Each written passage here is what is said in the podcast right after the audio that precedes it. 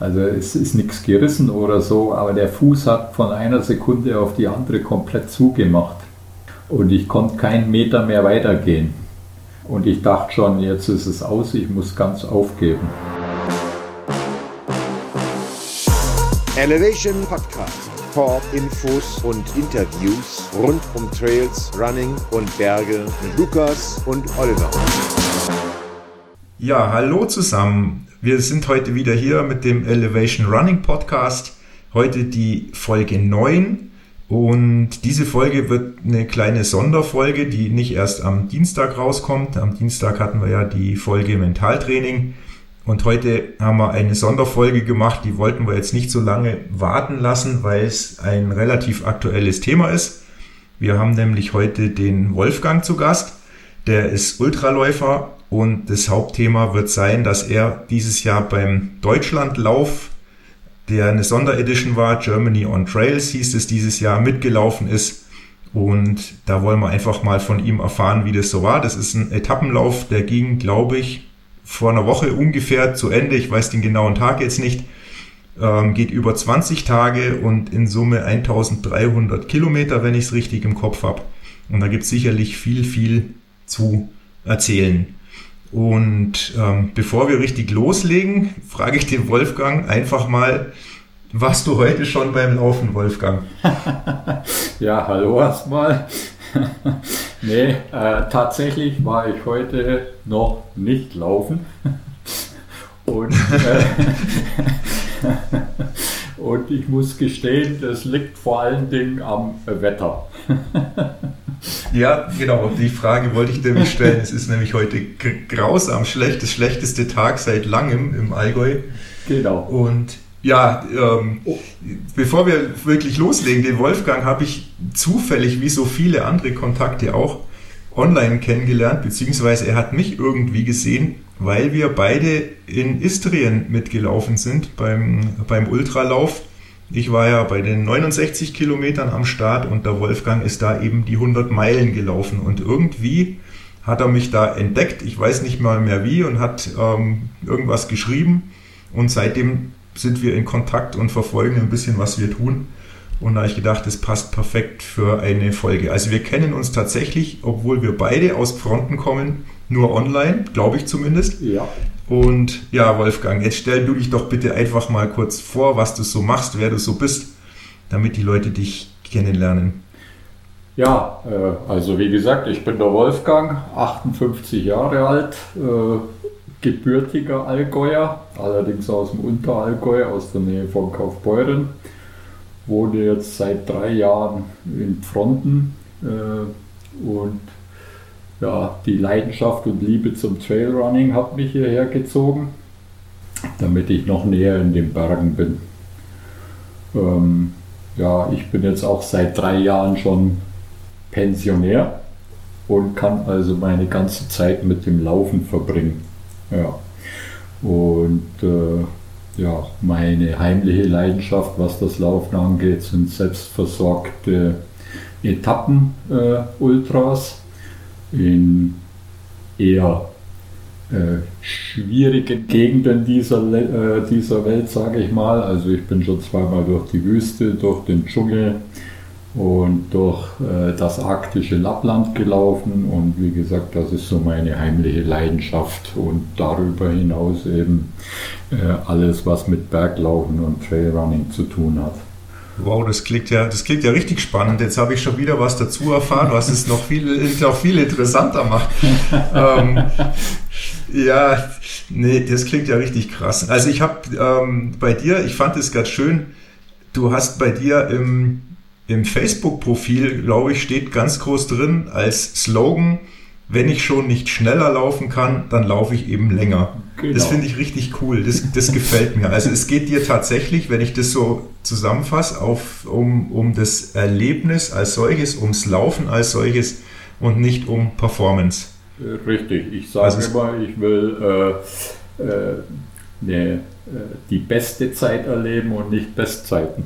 Ja. Ja, auch cooler Spruch, ja, sehr schön. Gut, wie lange wie lang läufst du denn überhaupt schon? Naja, gut, also letztendlich laufe ich schon mein ganzes Leben. wie wir alle.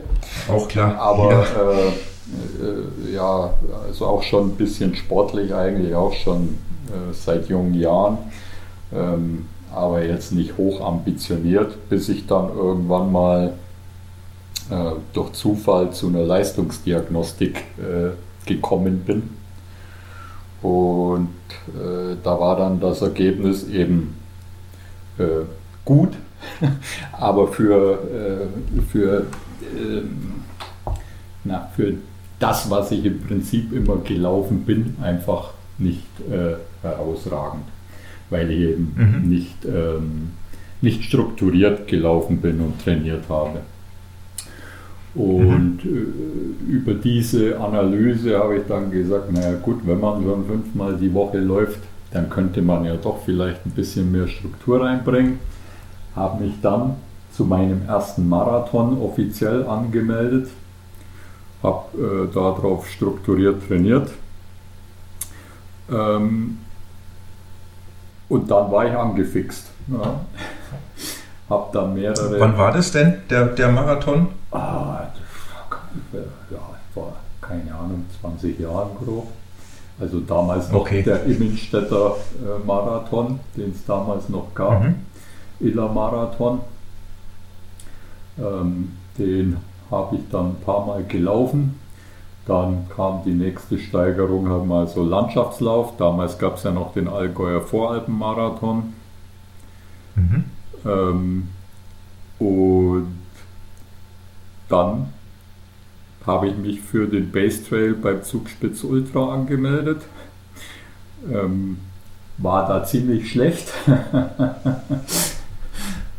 Und wie immer so, wenn ich irgendwas nicht richtig gut mache, äh, investiere ich noch mehr Zeit drin. Und so bin ich dann ins Trailrunning gekommen und dann hat ein guter Freund mich von heute auf morgen gefragt, äh, weil er ein Team zusammenstellen wollte für äh, den Dschungelmarathon in Brasilien. Das äh, ist auch so ein sechs Tage Etappenlauf durch den Amazonas-Dschungel mit 270 Kilometern. Ob ich da nicht Lust dazu hätte? Ja, ich hatte Lust. ähm, war dann fünf Monate intensivstes Training und mein erstes äh, ganz großes und extremes Ding und seither, und das war 2015 und seither ja, habe ich eben nicht mehr aufgehört, auch äh, da in diese Richtung weiterzuentwickeln und immer noch einen draufzusetzen. ja, klingt jetzt irgendwie gar nicht so, als könnte man über eine Woche im Dschungel, als könnte man das noch irgendwie toppen. Also als wenn man so im, gewohnt ist, im Allgäu zu joggen. Schon, schon krass. Nee, sehr, sehr, sehr, sehr spannend. Okay, und das heißt, du bist in Brasilien gelaufen. Was waren denn dann sonst noch, außer dem, was jetzt dieses Jahr war, so für Highlights? Ja, also wie gesagt, ich war in Brasilien, ich war in Peru. Äh, da würde ich sagen, eins der Highlights war äh, der äh, Wüstenlauf in Namibia, weil die Wüste, finde ich, ist halt eine ganz besondere Gegend, die einem auch mal so zeigt, wie klein man eigentlich und unbedeutend man in der Welt ist die schiere Unendlichkeit und äh, Größe der Wüste. Also letztendlich alle diese Etappenläufe, weil man, weil ich finde immer das Gesamtpaket äh, dort für mich interessant. Also Laufen ist natürlich für mich, wie gesagt, eine Leidenschaft und ich mache das einfach gerne. Diese Etappenläufe äh, beinhalten aber einfach noch viel mehr. Also mal abgesehen von der gesamten Planung und Vorbereitung. Also ähm, da kommt man ja dann vom Hundertste ins Tausendste. Also wenn ich an meinen ersten Etappen-Ultra denke, da äh, äh, wog mein Rucksack äh, noch 10 Kilo. Mhm. Weil da hat man ja alles, was man für diese sechs, sieben Tage braucht, muss man ja selber schleppen. Also von der Nahrung über Erste-Hilfe-Kit äh, und so weiter. Und äh, bei meinem Wüstenlauf in Namibia habe ich das schon optimiert gehabt äh, auf 4 Kilo. Ja, also mhm. Nahrung halt reduziert, an der Ausrüstung gespart. Manche haben mich schon für verrückt erklärt, weil ich am Rucksack alles abgeschnitten habe, was nicht wirklich nötig ist. Habe dadurch dann äh, 240 Gramm gespart und gesagt, naja, das sind aber immerhin schon wieder sechs Gels, die man mitnehmen kann. mhm. Also äh, dieses Gesamtpaket schon in der Vorbereitung, welche Ausrüstung, wie, wie packe ich die, die Reiseplanung, äh, dann eben Land und Leute, äh, da hängt man dann ja auch noch ein paar Tage ran oder man ist ja sowieso dort in der Tiefe der Landschaft unterwegs und kommt mit den Leuten zusammen und so weiter. Die Mitläufer ist ein ganz kleiner Haufen immer und aus der ganzen Welt und da haben sich auch Verbindungen gebildet, die auch heute noch bestehen und so. Also das, wie gesagt, dieses Gesamtpaket ist halt ähm, äh, wunderbar und genau mein Ding. Leider sind diese Sachen halt auch äh, sehr zeitintensiv und kostenintensiv.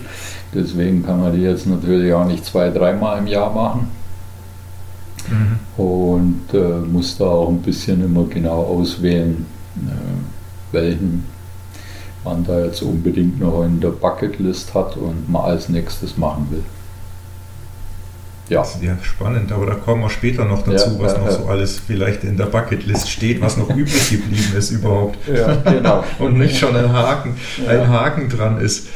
Okay, aber das, diese Läufe, die waren dann halt wahrscheinlich auch immer so, ich sag mal, um eine Woche rum. Genau. Oder sind da, war das irgendwie, ja, okay. Also weil es halt einfach auch gar nicht anders organisierbar ist und so lange dann auch, da warst du dann wahrscheinlich noch berufstätig ja, eine ja, Zeit lang. Ja, ähm, kann man ja sich nicht dann, keine Ahnung, wochenweise rausnehmen. Nee, nee. Eben. Und kann es wahrscheinlich auch nicht bezahlen, so lange da ähm, irgendwo unterwegs zu sein. Nein, also wie gesagt, diese, diese äh, selbstversorgten Etappenultras analog dem Marathon des Sable, den ja fast alle kennen, ähm, die sind ja alle so um fünf bis sieben Tage in der Regel, ja, und alles so zwischen 200 mhm. und 270 Kilometern ähm, so aufgeteilt. Ja. Das ist so, ich sag mal, so ein bisschen der, der Standard bei diesen Läufen. Okay, also das heißt, du bist nicht fixiert auf, ähm, wenn ich die Läufe so sehe, auf ich sag mal, Allgäuer oder Alpenberge, sondern du bist einer, der eigentlich so weltweit gerne unterwegs ist und einfach auch verschiedene, verschiedenste Klimazonen und Regionen und Dinge einfach beim Laufen gerne kennenlernt. Genau, genau. Auch wenn die Allgäuer Berge so ziemlich mit das Schönste sind. Hast du den, den Zugspitz Base Trail dann nochmal wiederholt oder sagst du dann, nee, ich will nur allgemein besserer Trailläufer werden und hast halt mehr in den Trails trainiert oder hast du gesagt, nee, den muss ich schon nochmal laufen, weil ich nicht zufrieden war?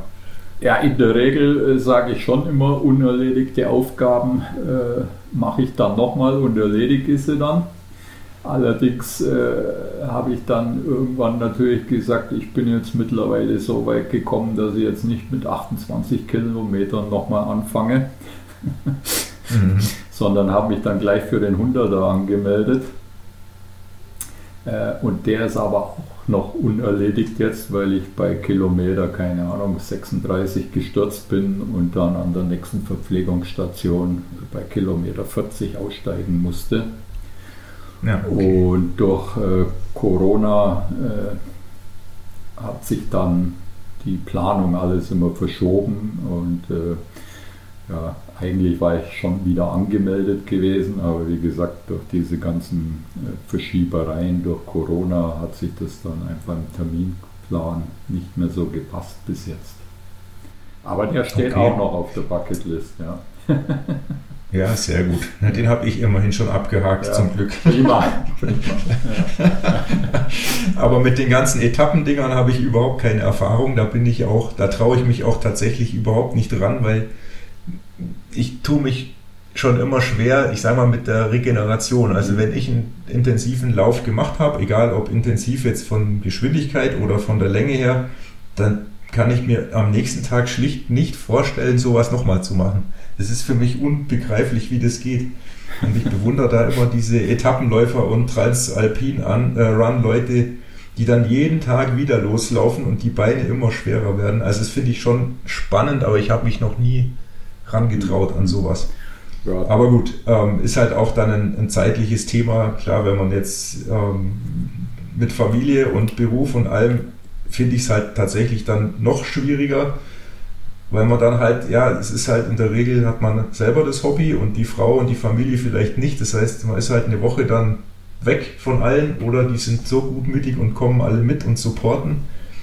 Das ist schon auch von, vom zeitlichen her halt auch eine schwierige Geschichte. Ja, auf jeden Fall. Und also, ja, wie gesagt, also Transalpin habe ich auch schon gemacht.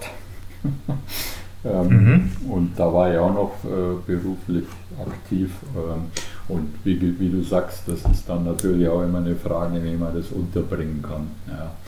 Und ja, genau. äh, beim Transalpin kommt natürlich noch die zweite Schwierigkeit dazu, ähm, dass also bis äh, jetzt dieses Jahr haben sie das erste Mal, glaube ich, die Ausnahme gemacht, dass du im Team starten musstest.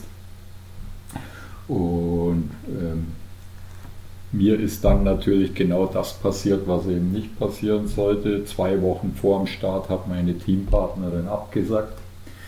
Und ah, super. Äh, finde mal zwei Wochen vorher jemand, der dann mit einsteigt. Ja. Das war dann spannend. Ja, ja, klar. Und das muss ja auch ein bisschen mhm. passen und so. Also ja, und wie du schon sagst, zeitlich ist es natürlich auch äh, ja, immer so eine Geschichte. Wobei ich finde, eine Woche geht, muss man halt mal einen Strauß Blumen mehr kaufen ne, für die Frau. ja. ja, das da hast du schon recht. Normalerweise kriegt man das, wenn man das wirklich als großes Ziel hat, schon hin. Mhm. Wenn man es natürlich so exzessiv macht wie du, dass man sagt, ich bin jedes Jahr irgendwo mal unterwegs, dann ist es vielleicht schon wieder was anderes. Ja, Aber gut, ähm, ist ein anderes Thema. Ja. Jetzt hast du vorher so schön gesagt, du, du steigerst dich dann gerne immer oder du setzt gerne nochmal irgendwie einen drauf. Ja. Also du hast dann irgendwas im Sinne einer Region, einer Distanz, einer irgendwas Herausforderung abgehakt und jetzt setzt du einen drauf. Mhm. Und jetzt vielleicht kommen wir da jetzt zum Thema. Deswegen hast du dieses Jahr gesagt, ich suchen wir jetzt eine Challenge, die einfach deutlich länger ist, dafür vielleicht von klimatischen Bedingungen nicht so spannend wie Brasilien oder eine Wüste und hast dich dann, vermute ich mal, für den Deutschlandlauf angemeldet.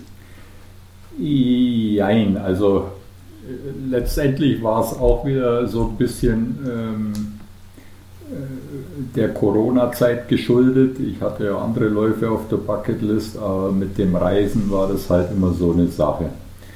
Ähm, und dann habe ich mir eben Gedanken darüber gemacht, zu sagen, naja gut, man könnte ja aber auch mal, ich sage mal, eigene Projekte angehen und vor allen Dingen auch Dinge in Deutschland machen, weil auch in Deutschland gibt es ja schöne Sachen, die man machen könnte und äh, schöne Ecken, in denen man noch nicht war. Und äh, sprichwörtlich aus einer ja, aus einer Bierlaune heraus ähm, habe ich letztes Jahr ähm, festgestellt, dass ich noch nie am Haldenwanger Eck, also am südlichsten Punkt Bayerns und Deutschlands war und habe mhm. gedacht, da könnte ich ja mal hinlaufen. Und der nächste Gedanke aus dieser Bierlaune heraus war, naja, wenn es einen südlichsten Punkt Bayerns gibt, muss es ja auch einen nördlichsten geben. Mhm. Und dann habe ich in Google nachgeguckt, habe den äh, Grenzstein im Norden gefunden, habe mir dann eine Route äh, mit einer Outdoor-App vorschlagen lassen, habe festgestellt, das sind äh, rund 440 Kilometer, das kann man in sieben Tagen laufen mein bester Freund, der hat ein Wohnmobil und mit dem bin ich öfter unterwegs, hat gesagt, ich supporte dich. Und dann bin ich letztes Jahr einmal komplett durch Bayern gelaufen, von Nord nach Süd, mit dem Support von mhm. meinem Kumpel. Um eben mal zu testen, wie das so ist mit diesen längeren Distanzen, also täglich so um die 60, 70 Kilometer. Mhm. Und dann hatte ich ja vom Deutschlandlauf schon gehört, hatte aber nie so richtig äh, Ambitionen, das auch tatsächlich zu machen, weil der äh, eigentliche Deutschlandlauf ist ja ein reiner, ich sag mal, Straßenlauf. Also das geht nur auf Asphalt, auch 20 Tage ähnlich lang und eigentlich äh, geht der von Sylt äh, bis zur Zugspitze. Und das ist immer gleich dann normalerweise oder ist der wechselt der, der die Strecke, so wie der, ja, der Transalpine der auch Meinung, immer anders läuft? Nee, also soweit ich weiß, ist der, die Strecke eigentlich immer gleich oder ziemlich gleich, also mit marginalen Änderungen, aber immer Sylt, Zugspitze, äh, auch mhm. diese 20 Tage ähm, und wie gesagt und habe dann aber eben gesehen, dass das eine Sonderedition geben wird. Ähm, und zwar diesmal on Trails. Und mhm. das war dann eben der ausschlaggebende Punkt zu sagen, na, dann gucke ich mir das mal an, weil wie gesagt, Straße würde ich nicht machen. Ähm, mit meiner Bayernlaufgeschichte habe ich das mal angetestet und habe gesagt, ich denke, äh, 20 Tage diese Distanz könnte ich eben hinkriegen und auf Trails ist das äh, eine schöne Sache. Habe dann noch eine Weile drüber nachgedacht und habe mich dann im Dezember äh, dafür angemeldet. Ich kannte den Deutschlandlauf jetzt vorher gar nicht, mhm. muss ich gestehen. Ist es bei den Etappenläufen dieser Art, gibt es da irgendwie so eine eigene wie soll ich sagen, eigene Community oder eigene Anlaufstellen, wo man da einfach sich austauscht und auch immer wieder auf Gedanken kommt? Oder wie, also ich meine, du machst es jetzt seit, seit Jahren, solche unterschiedlichsten Etappenläufe. Ich habe mhm. außerdem Marathon des Sables noch von keinem was gehört mhm. davor. Ähm, wie, wie kommt man da dazu? Oder ist es, bist du da in so einer Bubble drin, wo man einfach darüber spricht und sich austauscht? Ja, also ich äh, habe angefangen oder äh, drauf gestoßen, habe mich wie gesagt damals 2015 eben äh, mein, äh, mein Freund, der äh, mich da eben aufgefordert hat, mit nach Brasilien zu gehen. Und äh, darüber hat man dann natürlich so die ersten Verknüpfungen gehabt und dann habe ich mir mhm. einmal ein Buch gekauft, in dem eben diese die schönsten Etappen Ultras der Welt ebenso beschrieben waren. Und darüber okay. bin ich da ein bisschen reingekommen. Und dann bist du irgendwann natürlich äh, online in Social Media eben da so ein bisschen in diesen, in diesen Kreisen drin, wo der eine mal über den spricht, der andere über den. Und äh, im Winter äh, habe ich mal zum Beispiel, wenn ich auf meinem äh, Indoor-Bike meine Indoor-Sessions mache, gucke ich nebenbei immer gerne hier zur Motivation ein paar YouTube-Videos. Und da habe ich eben mal die, die Dokumentation über den ersten Trans-Europa-Lauf angeschaut. Mhm, von, den habe ich glaube auch gesehen. Äh, von Bari bis zum Nordkap. Und mhm. da konnte ich mir eben nie vorstellen, kann ich mir übrigens heute nach dem Deutschlandlauf auch nicht vorstellen, dass ich das jemals machen würde, weil mir das einfach zu viel Asphalt ist und äh, ich ja jetzt auch ein bisschen da reingeschnuppert habe, wie das so ist.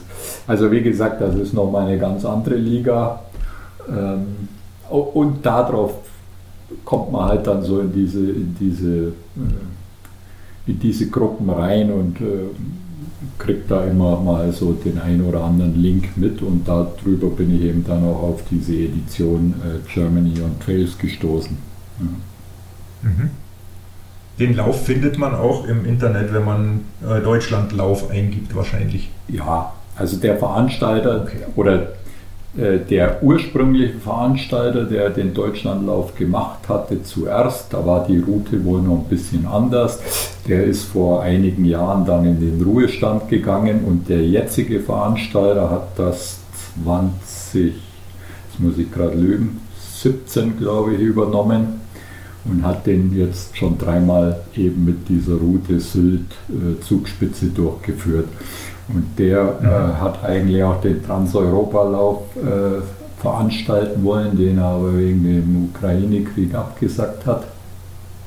Und hatte dadurch eben auch Luft und hat gesagt, dann macht er jetzt mal das mit Germany on Trails. Ja. Mhm. Wie groß ist denn der Lauf? Ist eine relativ kleine Veranstaltung oder wie viele Leute machen da so mit? Also ähm, der Deutschlandlauf in der Original-Edition äh, hier als Straßenlauf, habe ich mir sagen lassen, sind durchaus 40 bis 50 Starter immer dabei. Äh, mhm. Und die finnische Rate ist da aber relativ äh, gering. Also was er erzählt, so beim letzten Mal kam, glaube ich, gerade mal so etwas über ein Drittel ins Ziel. Mhm. Ähm, hier jetzt Germany on Trails ähm, war tatsächlich ein äh, sehr kleines Starterfeld. Also wir waren äh, elf Starter für die Volldistanz.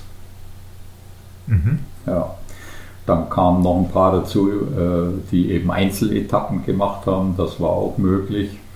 Und dann gab es noch eine äh, Wertung hier, die letztendlich die letzten sieben Etappen gemacht haben, also den gesamten Bayerischen Wald, den Goldsteig. Ja. Und da waren auch nochmal vier dabei. Und ähm, von den elf äh, äh, Startern für den Gesamtlauf haben neun auch gefinisht dann. Mhm.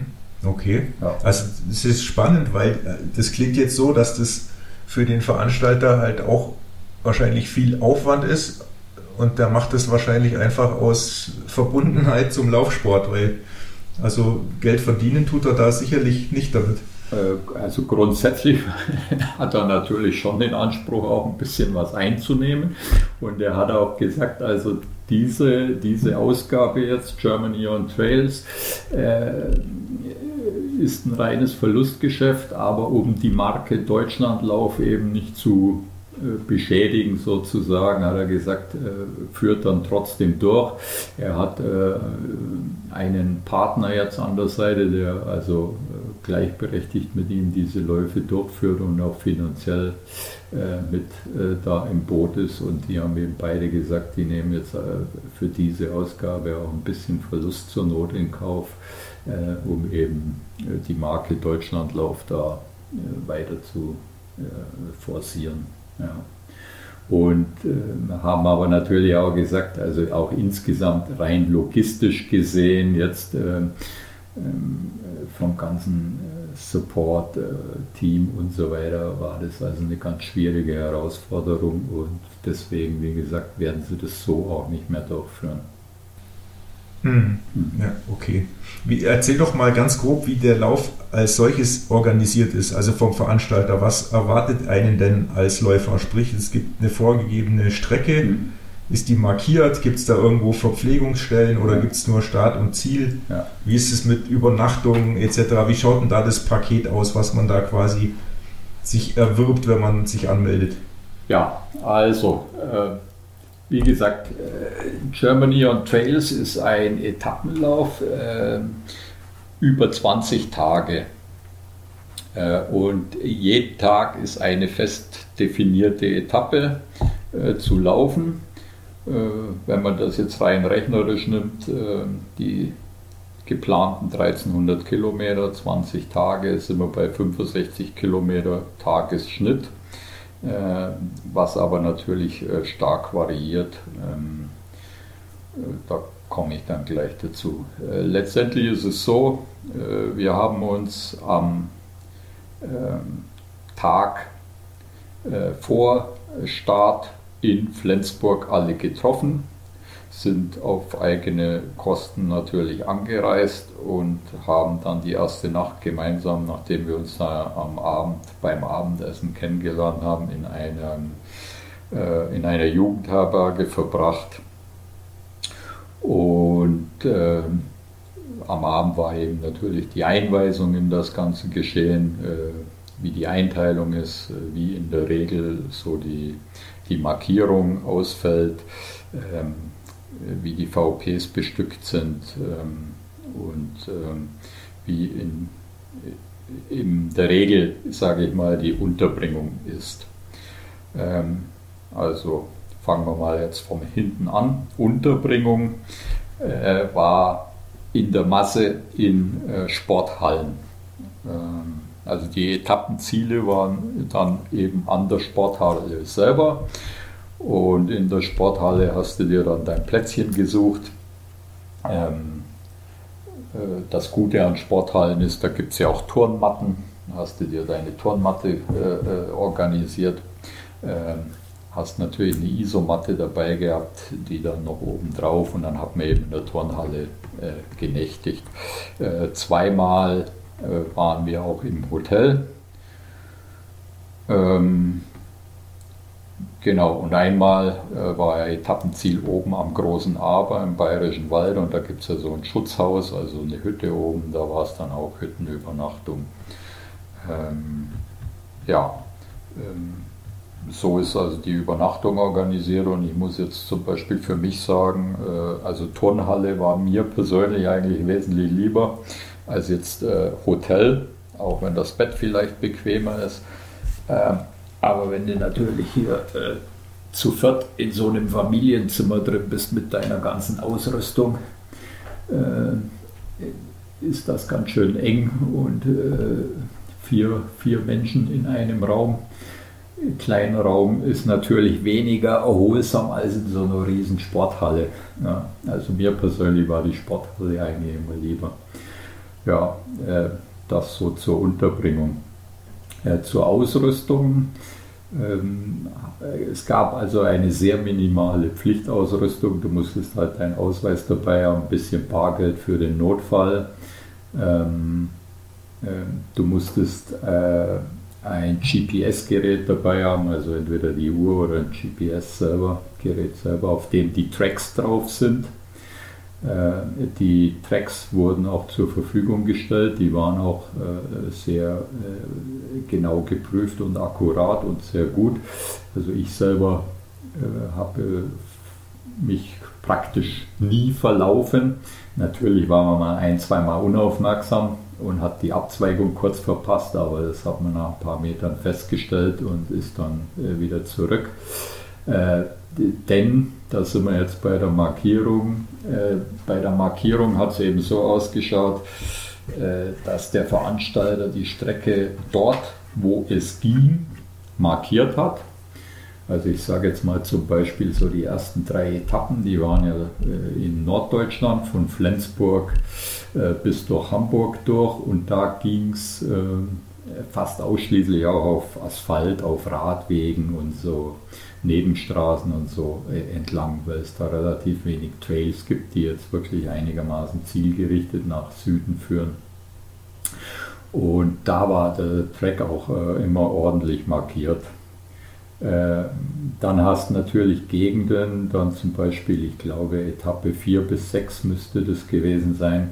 Da ging es komplett durch die Lüneburger Heide und da gibt es ja vor, äh, vormarkierte Wanderwege, den Heidschnuckenweg. Äh, und der hat ja äh, feste Markierungen und äh, erstens aufgrund des Bodens, weil es ja fast alles sandig ist. Zweitens, weil es ein Naturschutzgebiet ist, wird dort nicht markiert, sondern man folgt im Prinzip dieser Heidschnuckenweg-Wandermarkierung. Oder eben deinem Track, den du auf der Uhr hast. Weil diese äh, Wanderwegmarkierungen sind natürlich manchmal auch äh, naja, sehr sporadisch und äh, ich sage jetzt mal die Heidschnucke zum Beispiel, äh, der Weg ist markiert mit einem äh, weißen Viereck und einer schwarzen Raute drauf. Und äh, ich sage jetzt mal ein weißes Viereck mit schwarzer Raute auf einer Birke. okay. ja, da kann man schon zweimal hingucken, um die zu finden. Ja, also wie gesagt, so diese Zwischenetappen, die sind markiert gewesen oder dann eben auch späterer Verlauf äh, im Bayerischen Wald, der sogenannte Goldsteig ist ja auch durchweg markierter Wanderweg oder der Pandurensteig. Äh, da ist dann nichts markiert, da folgt man ausschließlich eben dieser Wandermarkierung oder eben dem Track, den man auf der Uhr hat. Ja, also von daher ist das äh, vom Veranstalter eben so äh, organisiert. Der sagt aber auch klar an, äh, immer morgens bzw. jeden Abend gibt es ein Briefing äh, äh, für die Strecke am nächsten Tag, äh, in dem eben genau darauf eingegangen wird, wie lang ist die Strecke, Ähm, wo sind die VPs, wie ist die Markierung, wann gibt es Abendessen und so weiter. Also wie gesagt, da wird im Briefing dann immer genau detailliert drauf eingegangen. Und da sind wir schon wieder beim nächsten Punkt. Äh, VPs, also Verpflegungspunkte, ähm, die sind so alle 10 bis 15 Kilometer. Ähm, am Anfang meistens ein bisschen äh, länger, also eher so Richtung 14, 15 Kilometer, bis der erste kommt. Äh, zum Ende hin meistens dann ein bisschen kürzer die Distanz, also eher so um die 10 Kilometer rum zwischen den VPs. Äh, so hat man eben ähm, mindestens in der Regel seine vier VPs. Äh, ja, die Etappenlängen, wie gesagt, im Schnitt habe ich vorhin gesagt, wären das rechnerisch 65 Kilometer. Äh, tatsächlich äh, waren die T Etappen aber äh, doch recht unterschiedlich. Ähm, also beispielsweise gleich am zweiten Tag haben wir die äh, längste Etappe von allen gehabt. Die war fast 81 Kilometer lang. Und, schön. Ja, ja genau. äh, Sehr schön. Ja. Und alles auf Asphalt. Und alles auf Asphalt, genau. Äh, und äh, ja, dann die kürzeste Etappe hatte im Prinzip nur in Anführungsstrichen 46 Kilometer. Das war aber die Etappe im Bayerischen Wald hoch zum großen Aber und die hatte halt dann dafür aber auch zweieinhalbtausend Höhenmeter. Und das war die Etappe 18, also wenn man schon ein paar Kilometer, also über 1000 äh, in den Knochen hat, dann äh, war das nicht ohne. Äh, andererseits muss man aber dazu sagen, äh, das war die Etappe, auf die sich eigentlich alle am allermeisten gefreut haben äh, weil die einfach von der Landschaft halt äh, super war. Das Ziel oben am großen Aber mit Übernachtung eben oben auf der Hütte und dem Wissen, wenn du da oben angekommen bist und 18 Etappen rum sind, dann hast du es eigentlich geschafft, weil die letzten zwei Etappen, äh, das lässt man sich dann nicht mehr nehmen. Äh, von daher war der Zieleinlauf, also jedenfalls meiner, dort oben am großen Aber äh, sehr emotional und also ich habe mich riesig gefreut. Mhm. Ähm, ja, das kann ich mir gut vorstellen. Genau. Ja. Ähm, Die, bei den Verpflegungen, da war wahrscheinlich dann äh, mehr oder weniger immer so dasselbe. Also ich meine, der kann ja jetzt nicht hier für, für elf Leute oder 15 eine riesen, eine riesen Auswahl hinstellen? Oder konnte man selber auch Sachen dort noch abgeben, die ja. er dann da hingestellt hat für ja. dich persönlich? Das ging auch. Ja, also äh, man muss äh, mal ganz vorneweg nochmal erwähnen, das Support-Team, das zwar relativ klein war, war also so herausragend gut und so top. Äh, das sind echt Menschen, die mit Herzblut und Begeisterung diese Sache angegangen sind und dir jeden Wunsch von den Augen abgelesen haben und äh, also Dinge möglich gemacht haben, äh, Wahnsinn. Und äh, auch der Veranstalter äh, hat am Anfang, also wie du gerade gesagt hast, der kann ja jetzt nicht die wildesten Dinge letztendlich dort organisieren. Äh, hat aber gesagt, wenn ihr aber jetzt Sonderwünsche habt und die sind irgendwie realisierbar, äh, dann versuchen wir das auch möglich zu machen. Äh, und nur mal so als kleines Beispiel, ich habe ja gleich am, am zweiten Tag war es, glaube ich, habe ich gesagt, also ich bin ja ein Freund von alkoholfreiem Weißbier. Und wenn so am zweiten oder am dritten VP so eine Flasche alkoholfreies Weißbier auf mich warten würde, wäre das ja ein Traum. Und von diesem Tag an gab es jeden Tag alkoholfreies Weißbier für mich. Ja. Also, ja, weil der halt eine ganze Kiste kaufen musste und ja, du so hast dann ungefähr. 21 Tage lang immer eine Flasche Bier gegeben. Ja, und äh, dann irgendwann habe ich mir auch mal den Spaß oder anders angefangen, muss man ja so dazu sagen. Ich war ja der einzige äh, äh, äh Bayer gebürtige Bayer im mhm. Starterfeld.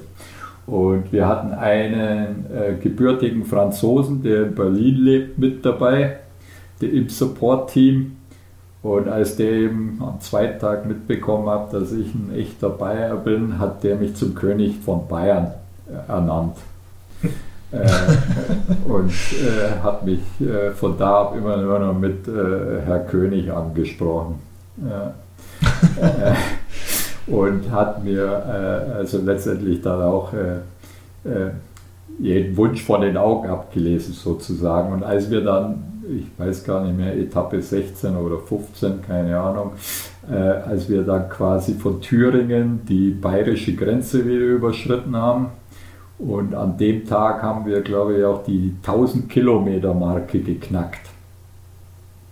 Und ich habe ja gesagt gehabt, wenn wir zurück sind in Bayern, erwarte ich eine richtige Leberkässemmel am Verpflegungspunkt. ja.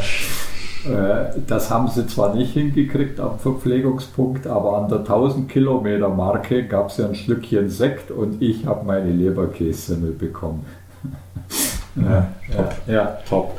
Also ja, das klingt auch klingt gut. Ja, also wie gesagt, äh, ähm, die, äh, das Support-Team hat sich äh, liebevoll darum gekümmert und die Verpflegungspunkte äh, waren alle immer hervorragend bestückt. Also es gab von äh, Wasser über Cola, alkoholfreies Weizen, äh, Radler, keine Ahnung, ISO-Getränk, also rein von den Getränken gab es alles, auch Kaffee.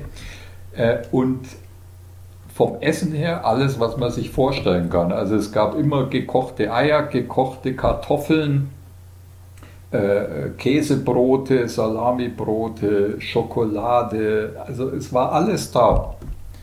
Also man hat wirklich äh, keinen Hunger leiden müssen. Ja. Mhm. Das ist schon Wahnsinn. Also ja, also der Aufwand ja, ist schon gewaltig, den die da betreiben, muss ich schon echt sagen. Das stimmt. Ja, ich war auch sehr positiv überrascht. Und wie gesagt, auch insgesamt, du hast ja morgens dein Gepäck vor, immer wenn du deine Sachen wieder gepackt hattest, hast du einfach vor die Sporthalle gestellt. Und abends, wenn du an der Turnhalle oder an der Sporthalle wieder angekommen bist, stand dein Gepäck schon drin. Mhm. Was hast du denn jetzt bei einem Lauf dabei gehabt an Equipment von dir? Also jetzt während dem Lauf selber? Also während dem Laufen selber hatte ich äh, äh, meinen Laufrucksack. Ich hatte meinen Laufrucksack immer dabei. Äh, machen ja andere oder da fast alle anderen waren ja von Haus aus eher Straßenläufer. Und äh, die haben so minimalistisch wie möglich sind die immer gelaufen. Also bei der einen oder anderen Etappe hatten die nicht mal einen Laufrucksack dabei, sondern haben sie eben von, von VP zu VP gehangelt. Erst als äh, eben dann so auch ins, in, in, in, eher in so den Trailbereich dann ging, wo man ein bisschen länger unterwegs ist, äh, haben die dann auch, aber hauptsächlich eben nur um ihre Getränkeflasche dabei zu haben. Also ich hatte halt äh, immer meine, meine Stöcke dabei, weil ich halt, äh, ein Freund von Stöcken bin, gerade wenn es dann in den Trailbereich geht oder hinten raus zum Unterstützen. Ich hatte zusätzlich immer zwei Gels äh, mit dabei für zwischendurch und einen Energieriegel, äh, Salztabletten, dann meine zwei Wasserflaschen mit 500 Milliliter Wasser ähm, ja, und dann halt äh, die, äh, hattest du meistens morgens noch die Stirnlampe äh, und eine Warnweste als Pflicht, äh, wenn der Start früh war äh, und es noch dunkel war. Und die hast du dann natürlich, wenn du irgendwann abgelegt hast, auch im, im Laufrucksack dann noch mit transportiert. Und die Regenjacke hatte ich immer noch mit dabei. Ja. Auch wenn es nicht wirklich nötig war, aber äh, ja, wir sind es halt vom, vom, vom Berglaufen gewohnt, gell, dass man halt so eine gewisse Schutzausrüstung grundsätzlich dabei hat ja, ja. Und, die paar, und die paar Gramm stören mich ja jetzt nicht. Also von daher. Und außerdem äh, bin ich auch ein vergesslicher Typ. Also die meisten haben immer dann am VP1 in die Dropbox ihre, ihre Stirnlampe reingeworfen und ihre Warnweste. Äh, und ich habe meine immer selber mitgenommen, damit ich sie dann nicht vergesse da in der Dropbox. Mhm. das war eigentlich so die, die einzige Ausrüstung, die du während des Tages gebraucht hast. Okay. Äh, natürlich hat man einen riesen Koffer mit dabei gehabt und einen Rucksack. Also ich hatte schon zwei ordentliche Gepäckstücke äh, für die Halle. Schlafsack, Isomatte natürlich. Da brauchtest du dein äh, an den Tagen, an denen man abends nicht irgendwo essen gegangen ist, weil direkt in der Nähe eine Wirtschaft war, äh, hatten wir auch zweimal Catering oder ein paar Mal Lieferservice also hat man abends ganz normal Pizza essen oder sonst was gemacht, im Wirtshaus oder so. Und da, wo es zum Frühstück und zum Abendessen brauchte man eben sein eigenes Geschirr. Also hatte ich auch mein Campinggeschirr dabei und Campingbesteck. Mhm. Dann hatte ich natürlich die, die ganze Zusatzverpflegung. Also ich bin zum Beispiel, was das Frühstücken angeht, ziemlich ja, penibel. Also ich esse ausschließlich Haferflocken mit Banane zum Frühstück. Ja, da hatte ich meine eigenen dabei und äh, meine Vitamintabletten und so Zeug halt zum Frühstück. Äh, das wurde zwar von denen auch immer ein sehr ordentliches Frühstück zur Verfügung gestellt mit allem drum und dran, kein Thema, aber wie gesagt, da bin ich, äh, ich nehme meine Haferflocken mit Banane und das ist gut und äh, wie gesagt, also da hat man eben dann in der Ausrüstung äh, eben das Geschirr noch dabei haben müssen. Dann, wie gesagt, die Verpflegung, die man selber hat. Dann hatte ich drei Paar Laufschuhe dabei zum Wechseln. Zwei habe ich ja auch komplett durchgelaufen am Ende. ja, dann halt ein paar Laufklamotten zum Wechseln, auch was Warmes und noch ein paar Zivilsachen für abends in die Kneipe. Und das war es im Prinzip schon an Ausrüstung, die man so äh, mitgeführt hat. Ja, mhm. genau. Jetzt nimm uns doch mal mit so in den Lauf selber. Wie, wie war das so, die, die, ja, der erste Tag oder die ersten Tage? Wie, wie waren da so die Etappen? Wie kommt man, wie findet man da rein? Also wahrscheinlich die erste Woche war wahrscheinlich für dich jetzt noch nicht so wirklich was Neues, weil du Etappenläufe kennst. Ja, ja. Aber irgendwann geht es ja dann wahrscheinlich mal los, vielleicht auch nicht, dass du sagst, oh, jetzt wird es aber hart. Oder jetzt kommen plötzlich neue Effekte, die du von der Vergangenheit so nicht kanntest, weil es halt nach sechs Tagen rum war. Ja. Wie war denn das so? Fangen wir mal ganz vorne an. Äh, der erste Tag war mit 62 Kilometern und ich sage jetzt mal äh, Brettel eben, wie man bei uns sagt, da in Norddeutschland äh, relativ einfach zu laufen und sehr gut zum Reinkommen.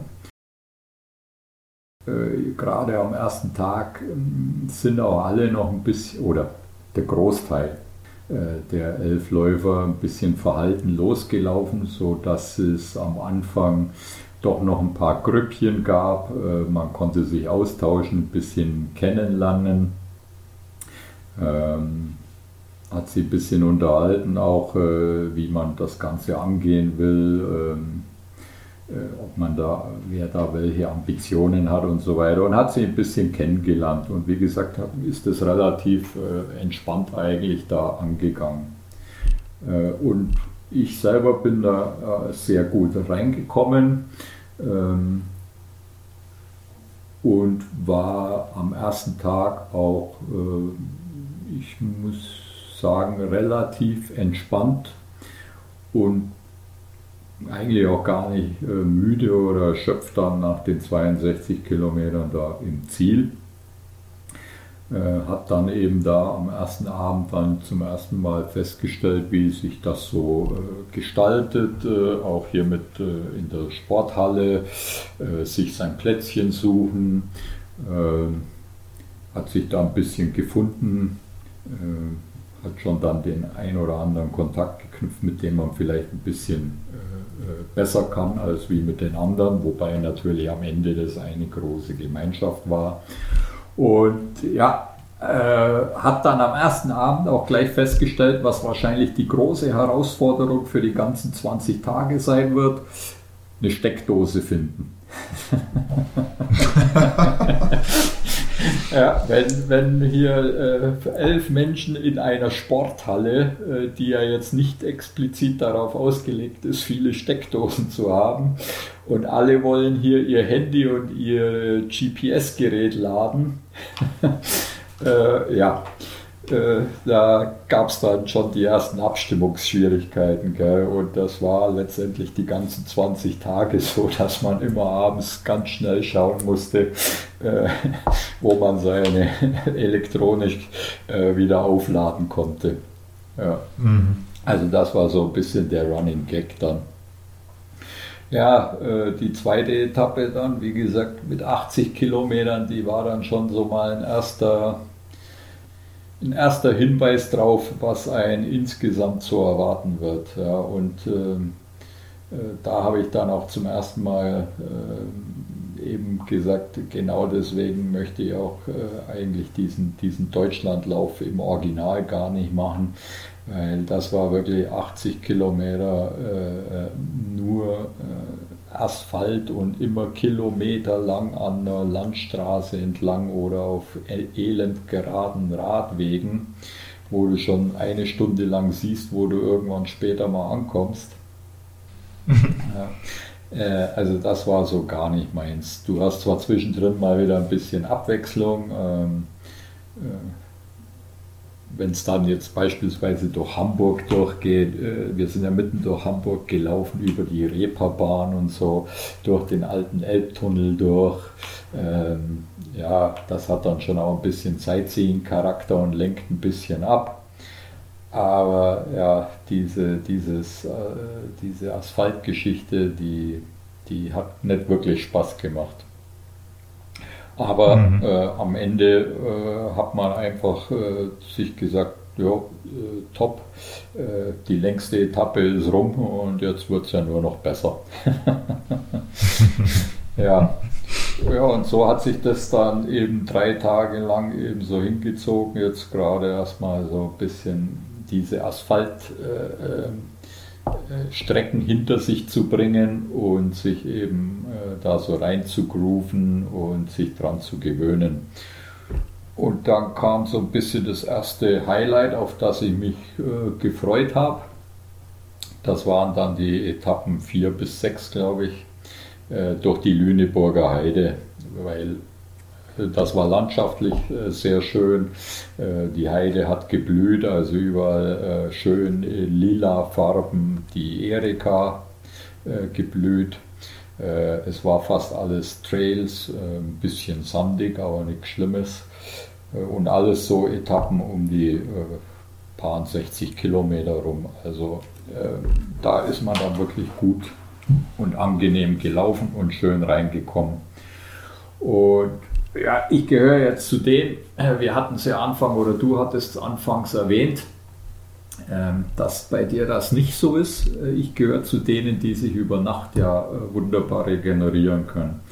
Also ähm, ich, egal wie, wie schlecht ich mich abends eigentlich fühle, und da komme ich dann gleich drauf, dass ich ein paar Tage hatte, an denen es richtig, richtig mies lief aber dann stehst du morgens auf, stehst an der Startlinie und dann ist es eben Business as usual und äh, du läufst halt los.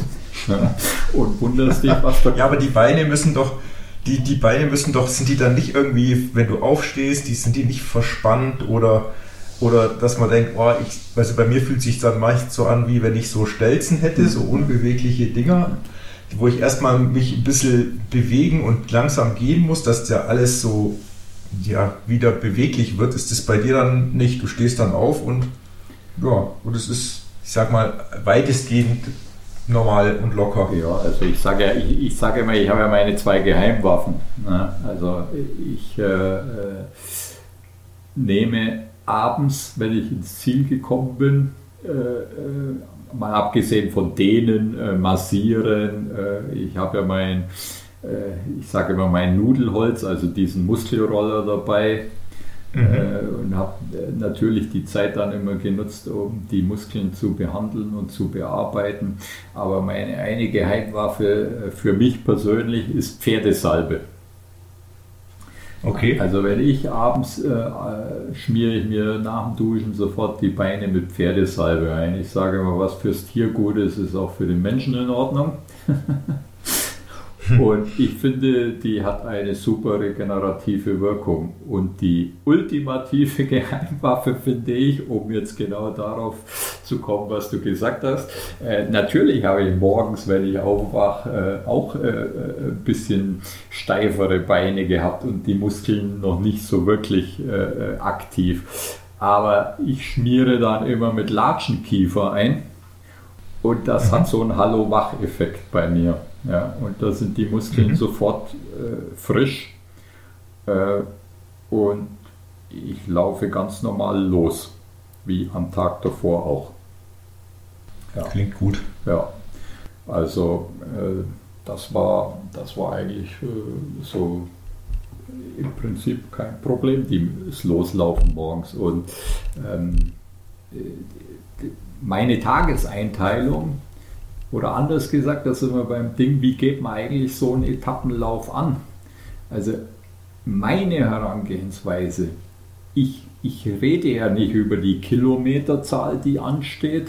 Äh, ich äh, befasse mich damit gar nicht so groß, äh, und fresst es so in mich rein wie manche andere, so jetzt ach, 80 Kilometer, mein Gott, 80 oder 70, sondern äh, ich konzentriere mich eigentlich nur auf die Verpflegungspunkte. Also wenn es heißt, es sind vier Verpflegungspunkte, äh, dann hast du, äh, dann laufe ich bis zum ersten Verpflegungspunkt, sag, ja, das war jetzt ganz easy wieder zum Reinkommen und der nächste ist schon Punkt 2 und dann hast mhm. du schon in der Regel, je nachdem wie die Abstände zwischen den VPs sind, schon 25 bis 30 Kilometer wieder hinter dir.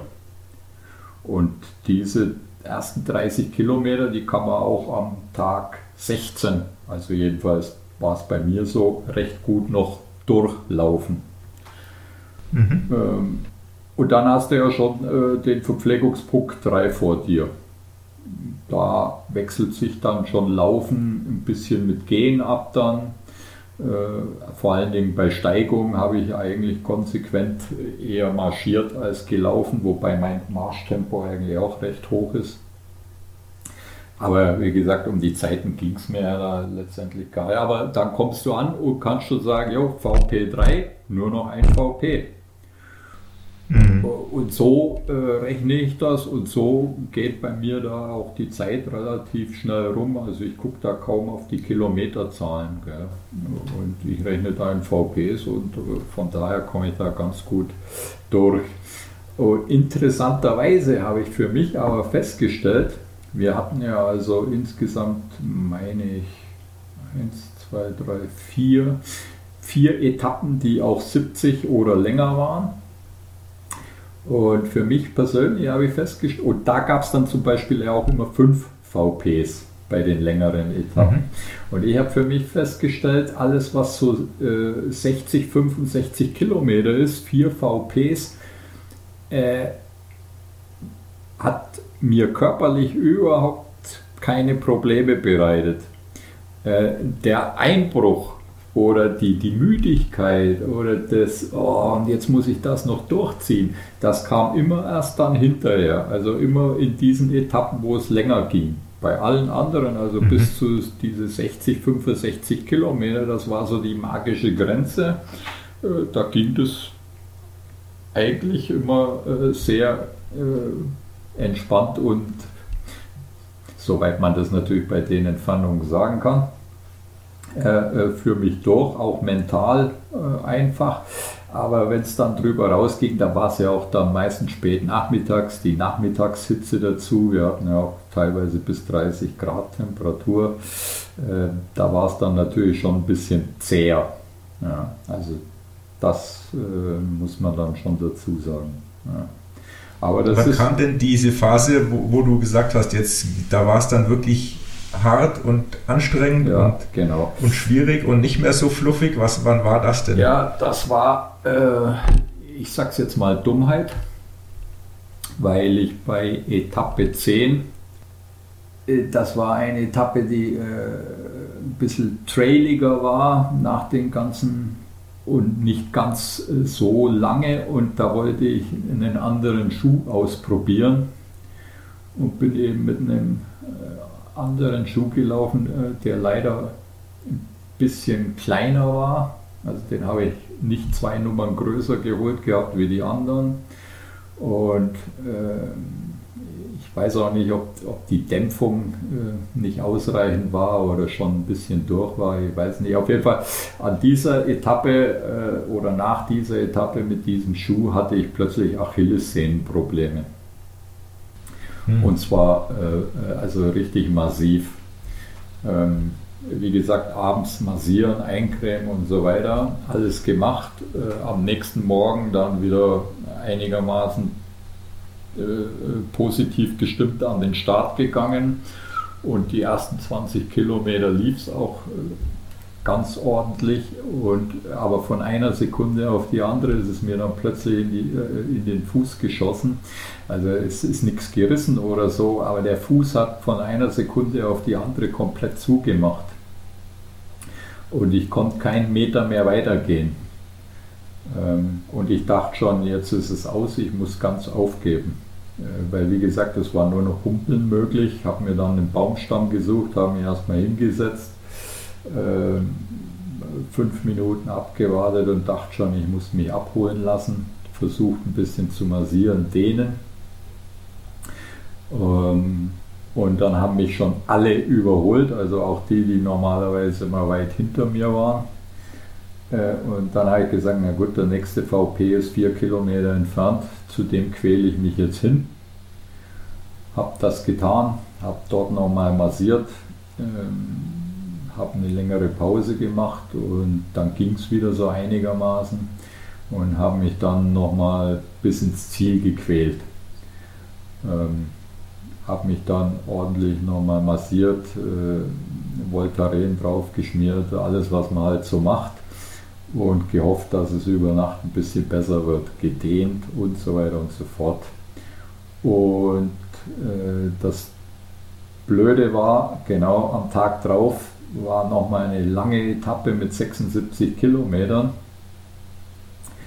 Ähm, und die konnte ich komplett nur marschieren. Also ich konnte nicht einen Meter rennen. Mhm. Aber äh, äh, mein, mein, mein Wille, äh, das bis zu Ende durchzuziehen, äh, war einfach, äh, äh, das Ego war größer als der Gedanke aufzuhören. Ja. Und an dem mhm. Tag war es dann auch noch relativ warm. Es ging wieder viel Asphalt ähm, und ich habe mich da dann, ich war 14 Stunden unterwegs für die 75 Kilometer und habe mich da einfach nur durchgequält. Und äh, als ich dann abends angekommen bin, war es dann auch schon 19 Uhr, gerade noch so vor dem Cut-Off. Äh, habe nochmal alles versucht, da irgendwie zu dehnen und so weiter. Nach dem Duschen hatte ich sogar noch Schüttelfrost äh, durch die Hitze und durch die Erschöpfung. Und als ich dann im Schlafsack lag, habe ich mir selber gesagt, also ich kann mir nicht vorstellen, dass das morgen für dich weitergeht. Also da war ein ziemlicher Tiefpunkt erreicht. Und mhm. ähm, ja, und dann geschah äh, das Wunder. ich bin am nächsten Morgen aufgestanden und äh, bin wieder an den Start gegangen. Äh, habe das Bein äh, ordentlich getaped und äh, habe eben versucht, so schonend wie möglich das Ganze zu laufen und durchzuziehen. Habe das auch geschafft, habe von da ab jeden Tag eben ordentlich die, die Sehne behandelt, äh, massiert, gedehnt, äh, eingeschmiert und äh, zwei Tage später äh, konnte ich schon wieder richtig laufen und da hatte ich auch eine Etappe, die richtig Spaß gemacht hat. Die war äh, komplett trailig, äh, lief ganz lange auch an der Saale entlang und so weiter. Ähm, und der, der äh, letztendliche Gewinner, der Clemens, ein Österreicher, äh, der hatte ich ja jeden Tag irgendwo so zwischen VP 2 und 3 irgendwann überholt, weil die sind immer eine Stunde später gestartet. äh, als die mhm. langsameren Läufer, damit die VPs äh, nicht so lange besetzt sein müssen. Und wie gesagt, der hatte ich dann immer früher oder später überholt. Und der ist an dem Tag, äh, weil es bei mir wieder richtig gut lief, äh, auch relativ spät erst äh, gekommen, um mich zu überholen. Mhm. Und der ist dann eine ganze Weile mit mir mitgelaufen und hat sich mit mir riesig gefreut, was auch jetzt wieder zeigt, wie die Gemeinschaft dann dort war, dass ich ja. tatsächlich wieder auf die Beine gekommen bin und wie toll er das findet, dass er mich wieder laufen sieht und dass ich das tatsächlich jetzt hier äh, durchgezogen habe. Ja. Und das war also so ein richtiges äh, Highlight. Ja.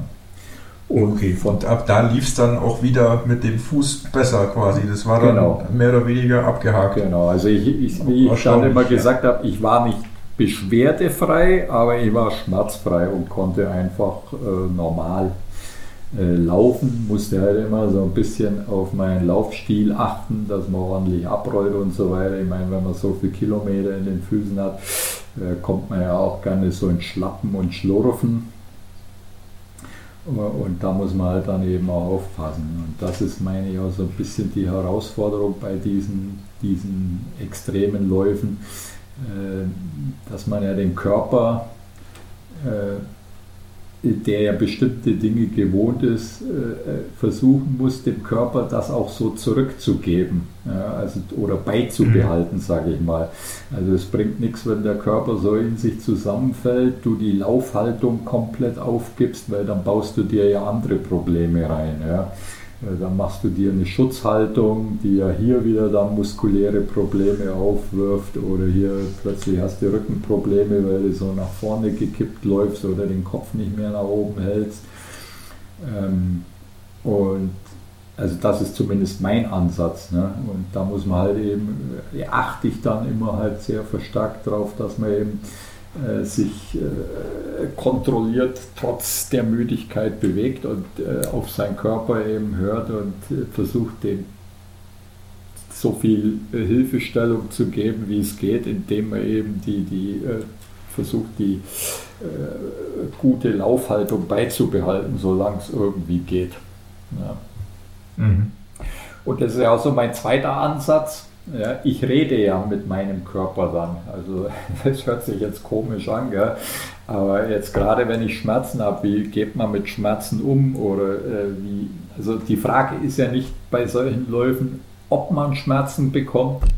Äh, erzähle ich ja keinem in der Ultraläufer-Community was Neues, sondern wann die Schmerzen kommen und wie ich damit umgehe. Und äh, also ich, ich selber, ich führe ja mit meinen, mit meinen Schmerzen äh, Mitarbeitergespräche. Ja. Ähm, also ich, ich, höre dem Schmerz zu, äh, ich lasse mir vom Schmerz erzählen, was genau sein Problem ist, wo es liegt äh, und dann äh, unterhalte ich mich mit ihm drüber, äh, was ich bereit bin, ihm eben zurückzugeben eben, dass die Laufhaltung eben wieder verbessert wird oder dass er im Ziel eine schöne Massage bekommt, äh, ähm, dass es dann vielleicht noch äh, äh, irgendwelche Boni gibt, wie Wärmebehandlung oder Eisbehandlung. Ne? Also so baue ich das auf und das lenkt ab. Zum einen die Zeit geht rum und du konzentrierst dich ja auch darauf, eben dem, dem Körperteil, äh, das wehtut, äh, so zu bewegen oder zu belasten, zu behandeln, dass er damit umgehen kann. Das ist so mein Ansatz und so habe ich diese drei Tage da hinter mich gebracht. Ja, ja klingt spannend. Ja, klingt wirklich spannend. Ja. Mitarbeitergespräch ja. für, die, für, die, für die Gliedmaßen. Sehr schön. Genau. Ja, ja, da kommt man auf die wildesten okay. Ideen, um äh, solche Dinge hinter sich zu bringen. Ja, ja, ja. man hat ja auch genügend Zeit, um sowas, über sowas nachzudenken. Genau. Okay, aber wir sind jetzt schon relativ lang in der Zeit. Vielleicht stimmt. schauen wir mal, dass wir, dass wir das Ziel jetzt, den Zieleinlauf mhm. mal finden. Wie war das denn dann so? Also du, du hast jetzt durchgezogen, deine Schmerzen mhm. waren eigentlich keine Schmerzen mehr, sondern es war halt einfach, man hat gemerkt, es läuft nicht mehr so rund, aber ja. es waren keine Schmerzen, die ja. dich jetzt hindern aufzuhören. Und dann hast du irgendwann am Aber oben gemerkt, okay, jetzt, jetzt habe ich das Ding geschafft, jetzt kann ich, wenn ich mich nicht noch blöd verletze, eigentlich nichts mehr passieren. Genau. Und dann sind es noch zwei Tage und dann läufst du ins Ziel. Und wie, wie ist es dann so, da anzukommen? Ja, überraschenderweise war der Start am letzten Tag, am letzten Tag waren es ja nochmal 51 Kilometer, äh, muss ich sagen. Äh, obwohl man sich das ja immer vorher vorstellt, äh, wie ist das so und wahrscheinlich äh, wirst du die 50 Kilometer äh, durchgehend grinsen äh, wie ein Honigkuchenpferd mit dem Blick auf, auf das Ziel. Interessanterweise muss ich sagen, waren aber so die ersten 20, 25 Kilometer bis zum VP2 eigentlich auch wieder Business as usual. Ne? Du stehst morgens auf, weißt ja, 50 Kilometer vor dir, äh, vier Verpflegungspunkte. Oder ja doch, es waren nochmal vier. Und die arbeitest du halt ab. Und ich sag mal, die, die, wirklichen äh, Gefühle, dass es jetzt tatsächlich äh, zum Ende äh, geht äh, und dass du das jetzt tatsächlich äh, kurz davor bist, das zu schaffen und, und äh, so diese Glücksmomente, die kamen bei mir eben am VP2, weil dort eben zwei von den, vom Team waren, äh, mit denen ich mich auch ganz besonders gut verstanden haben und die sich eben auch da riesig gefreut haben, dass ich da jetzt ankomme und äh, eben auch mich umarmt haben und gesagt haben, ey, jetzt ist nur noch ein Katzensprung und du packst das, du ziehst das durch. Und ab da wurde mir das erst so richtig bewusst und äh, mhm. von da ab hatte ich auch äh, so zwischendurch immer mal so Momente, also ich muss sagen, wo ich wirklich auch Gänsehaut bekommen habe. Ähm, äh, ein, zweimal sogar äh, äh, so richtig Kloß im Hals und zwei, drei Tränchen im Auge, weil ich das Ziel, also ich bin jemand, ich visualisiere ja vorher so gut äh, mhm. es immer geht. Und ich habe mir vorher schon die Bilder angeschaut von der Feste Oberhaus, also diese Festung oberhalb von Passau, wo das Ziel war. Und äh, wie gesagt, in der ganzen Vorbereitung, die mentale Vorbereitung, visualisiere ich ja immer schon den Zieleinlauf und so, um da gar keine Zweifel aufkommen zu lassen im Kopf, dass das das Ziel ist und kein anderes. Und ja. diese Bilder hatte ich dann eben so zwischendurch auch schon im Kopf, äh, dass das jetzt tatsächlich dann auch Realität wird. Und wie gesagt, das war dann schon äh, zwischendurch immer wieder ein bisschen emotional. Äh, dann hat sich das aber natürlich auch immer wieder abgewechselt mit einfach wieder der Rückfall in, yo, du musst ja noch weiterlaufen, weil beispielsweise kurz vorm Ziel, so fünf Kilometer vorm Ziel ungefähr, geht es ja nochmal richtig, richtig steil hoch. Nicht lang, aber nochmal richtig steil. Äh, und da quälst du dich dann auch nochmal ein bisschen hoch. Und äh, als ich dann da oben angekommen bin, ist man auf so einen Fahrradweg gekommen. Und das waren so die letzten zwei Kilometer bis zu der Festung. Und auf diesen letzten zwei Kilometern hat das Team äh, nochmal in regelmäßigen Abständen nochmal alle Startnummern und Namen hingeschrieben, äh, äh, alle vom Team, vom Support-Team aufgeführt. Äh, und so bist du also quasi nochmal alle, alle Teilnehmer, bist du da quasi abgelaufen und drüber gelaufen, hast die nochmal da wahrgenommen und dich selber dann dort wahrgenommen. Und dann stand noch einer vom Team da und hat dich angefeuert. Äh, der hat mich dann zum Beispiel gefragt, äh, Thomas, mit dem ich mich auch sehr gut verstanden habe, ob äh, er mit mir zusammen ins Ziel laufen soll. Was ich dann verneint habe, habe ihm gesagt, nein, das ist jetzt mein Moment, den muss ich alleine schaffen und genießen. Und also das war dann wirklich ein sehr emotionaler Moment, dieses, dieses, diese diese Strecke da abzulaufen, äh, auch nochmal mit diesem Revue passieren lassen. Und äh, der Ort selber war natürlich auch absolut passend für das Ereignis, da diese ehrwürdige Festung da hoch über Passau. Äh, das war also wirklich, äh, als ich dann über den roten Teppich ins Ziel gelaufen bin, hatte ich dann schon ein paar Tränen im Auge. Ja. Mhm. Ja, das kann ich wohl, kann ich wohl nachvollziehen. Ja, ja. Spannend. Ja, ja, auf jeden Fall. Also ja, ich gratuliere an der Stelle auch mal, dass du das durchgezogen hast. Ich habe ja dich während dem Lauf irgendwann angequatscht ja. über Social Media und habe gesagt, komm, wie schaut's aus, lass uns doch einen Podcast machen, ich finde das spannend. Ja, ja. Und hast du gesagt, ja, lass du mich erstmal ins Ziel kommen. genau. und du hast es echt hingekriegt und auch durch, trotz Schmerzen und wahrscheinlich einer kleinen ja, Verletzung zwischendrin das noch durchgezogen, also kann ich mir schon vorstellen und ja, 1300 Kilometer und wie viele Höhenmeter waren es? 20.000 also, knapp? Oder? Also letztendlich waren es genau 1225 Kilometer und äh, jetzt muss ich gerade lügen, ich habe es durchgerechnet gehabt, ich glaube 18.000 Höhenmeter.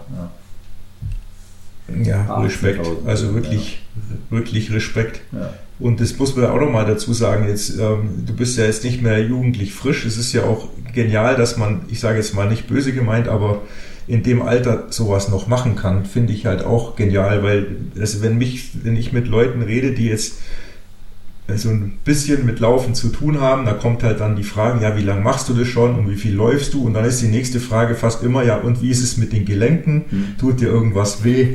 genau. Und dann sage ich auch immer, nee, zu, zum Glück tatsächlich nicht. Also ich glaube, ja. das sind wir beide vielleicht dann und du im Speziellen halt auch gesegnet, dass das halt einfach auch geht. Und ich weiß auch, dass wir den einen oder anderen Hörer haben, der ein bisschen älter ist und für die ist es vielleicht auch ermunternd oder halt ähm, ermutigend, nicht ermunternd zu hören, dass es, dass es wirklich lange so funktionieren kann und auch auf so einem, ich sage jetzt mal einfach Niveau, weil das ist schon echt verrückt krass, was du da, was du da leistest. Also nur mal so als kleinen Eckdaten, ich habe vorher gestalkt auf Strava. Mhm. Du bist jetzt bei dieses Jahr 4500 Kilometer laufen und fast 100.000 Höhenmeter mhm. und es ist gerade mal September. Ja, also ich habe in meinem besten Jahr, wo ich wirklich fit war, da habe ich 4.000 Kilometer geschafft und habe gedacht, das ist schon unfassbar viel. Ja, aber... und jetzt hast du mir das Gegenteil bewiesen. naja, also danke erstmal noch für die Gratulation. Äh, aber, und da kommen wir jetzt zu dem Thema, gerade auch für die, ich sage jetzt mal, etwas älteren Menschen, äh, zu denen ich mich ja noch nicht zähle. Ich bin nur schon länger jung als andere. Genau, so ja. sieht es aus. Ja, ähm, interessanterweise sind ja gerade bei diesen Dingen, äh, also bei diesen extrem langen Läufen und bei diesen Etappenläufen, äh, äh ist ja der Altersschnitt äh, recht hoch. Also äh, da ist ja jetzt keiner dabei gewesen, der 30 war. Ja? Oder ich glaube noch nie mal mhm. einer unter 40. Ähm, weil ja. dort jetzt zum Beispiel der Fabrice, ein Franzose, der dabei war, der ist ja auch schon gut über 60 und der hat jetzt mit Abschluss des, äh, äh des Deutschlandlaufes, hat der seinen 40.000. Wettkampfkilometer gelaufen. Also nichts Training, oh. Wettkampfkilometer. Mhm. Äh, und das mit weit über 60. Und der ist dieses Jahr eben den Deutschlandlauf gelaufen und den Trans España. Also äh, fast das okay. gleiche nochmal durch Spanien. Und wenn du den abends zum Beispiel in der Sporthalle gesehen hast, dem wolltest du eigentlich einen Rollator geben, damit der überhaupt vorwärts kommt. Und, ja, und ja, also so übel das klingt und der steht am nächsten Tag am, am Start und läuft dir davon. Der ist ja, glaube ich, Gesamtvierter mhm. dann geworden. Ja. Also, äh, wie gesagt, die Hoffnung, das bis ins hohe Alter machen zu können, ist bei mir vorhanden und ich glaube auch fest dran. Und wer sich viel bewegt, der kann das auch schaffen und an sich selber glaubt. Und ich bin auch der Meinung, äh, auch diese Aussagen, ja, das geht doch alles auf die Gelenke. Wenn man es richtig macht, nicht.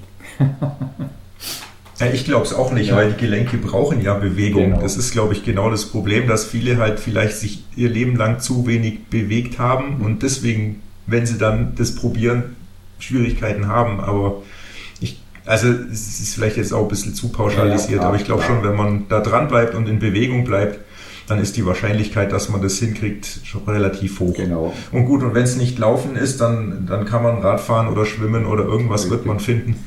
Und es Von muss ja jetzt nicht jeder gleich gut. 1220 Kilometer laufen. Nein, es ist ja auch, wir reden da ja auf einem Niveau, das ist ja schon wirklich oberste, extreme ähm, Geschichte, die wir da sprechen. Ja, du, ich sag schon mal fast vielen Dank, aber ich habe noch, ich hätte jetzt noch viel mehr Fragen gehabt, aber die schaffen wir jetzt Ja, gar kein- nicht mehr alle. Kein Problem. Ähm, aber die, jetzt ähm, eine Frage habe ich noch und zwar zu deinem 100 Meilen Lauf in Istrien.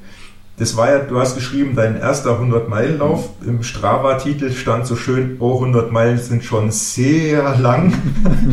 ich habe eine, eine konkrete Frage. Der Vergleich zwischen einem Etappenlauf durch Deutschland und dem 100 Meilen Lauf, wo man 100 Meilen am Stück läuft. Wie würdest du die unterscheiden? Also was ist da, was ist, ich sag mal, körperlich und was ist mental anstrengender?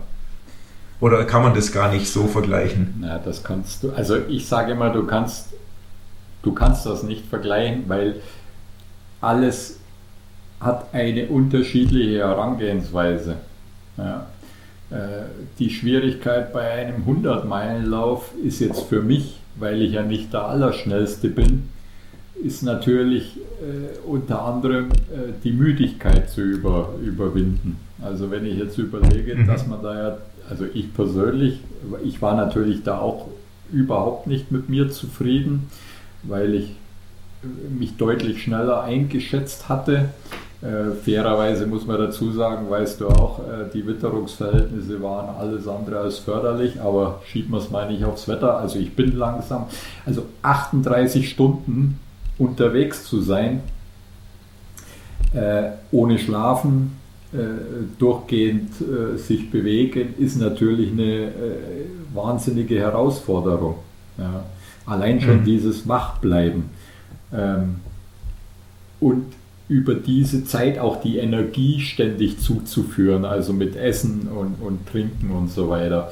Das ist aber Ja, okay. eben ein ganz anderer Ansatz, als seine 60, 70 Kilometer zu laufen und danach eben, auch wenn es nur in der Halle und ein paar Stunden ist, äh, eben eine gewisse Regeneration durchführen zu können, äh, sich ordentlich zu verpflegen, äh, ein paar Stunden schlafen und dann wieder neu anzusetzen. Also wie gesagt, ähm, ich persönlich tue mir da schwer, die Dinge miteinander zu vergleichen und äh, schon gar Nee, nicht war, war guter. gar nicht kann ich sagen, was davon schwerer ist. Ja. Mhm. Ja. Das Einzige, was Okay. ich sagen Nee. kann, ist abschließend, äh, ich persönlich denke, weiter als 100 Meilen werde ich nicht mehr am Stück laufen wollen oder mich irgendwo anmelden, weil äh, für mich das Laufen ja irgendwo noch Spaß machen soll. Und ich finde jetzt so Mhm. Distanzen äh, so um die 100 Kilometer rum, da habe ich Spaß. Und alles, was über, also jetzt gerade in Istrien, diese letzten 20, 30 Kilometer, das war für mich ja auch nur noch Arbeit, um ins Ziel zu kommen. Ja, und deswegen glaube ich nicht, dass ich da drüber nochmal rausgehen werde, was am Stück Laufen angeht. Mhm. Ja. Okay. Dann sind wir schon bei der letzten Frage. Was ist denn geplant? Darf man das schon wissen, was als nächstes kommt? Ähm, also als nächstes kommt nächstes Wochenende der Lechlauf in Weißenbach. okay, den meinte ich jetzt aber nee, nee, schon klar. ähm, äh, also für 2024 äh, möchte ich wieder einen selbstversorgten Etappenlauf in einer äh, weiter entfernten Region dieser Welt machen. Äh, Mhm. Da ich da aber noch in der Anfangsplanung stehe, äh, möchte ich dazu noch nicht so viel sagen. Es wird auf jeden Fall in Asien sein oder Richtung Asien und äh, mit Gebirge zu tun haben. Aber es wird auch wieder ein selbstversorgter Etappenlauf sein. Ja, das ist so mein nächstes Okay. großes Ziel. Sehr, sehr spannend. Ich werde es Genau. auf jeden Fall verfolgen, Ja, was da kommt. Ja, Und freut mich. in diesem Sinne, wo kann man dir denn folgen, wenn man sich dafür interessiert?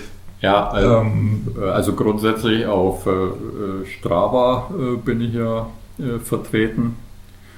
Ähm, jetzt muss ich gerade lügen, ja doch unter meinem Namen, gell? Wolfgang Schönegger. Ja. Und dann habe ich noch, Ja, ja, ich glaube, da findet genau, man dich ja. Und dann bin ich auch auf Facebook unterwegs, auch unter meinem Namen. Und äh, da äh, poste ich äh, alle meine Laufgeschichten. Ja. Ja, nee, habe ich auch verfolgt, ist auch sehr, sehr interessant auf jeden Fall, ja. gerade bei diesen Etappengeschichten. Genau. Das ist sehr schön genau. zu verfolgen. Ja.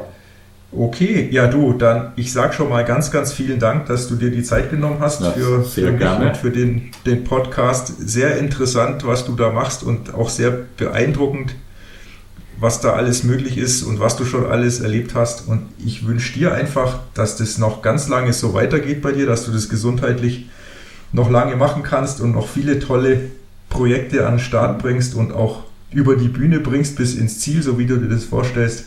Ja, ganz herzlichen Dank. Ja, ich, ich hoffe, wir bleiben einfach in Kontakt und vielleicht begegnet man sich ja mal zufällig irgendwo hier beim, beim Laufen. Ja, hoffentlich auch mal äh, in Realität. Genau, sehr gerne. Hat mir sehr viel Spaß gemacht und danke für die Einladung. Ja, sehr, sehr gerne. Ich sage danke und dann bis demnächst. Ja. Ciao, ciao. Ciao.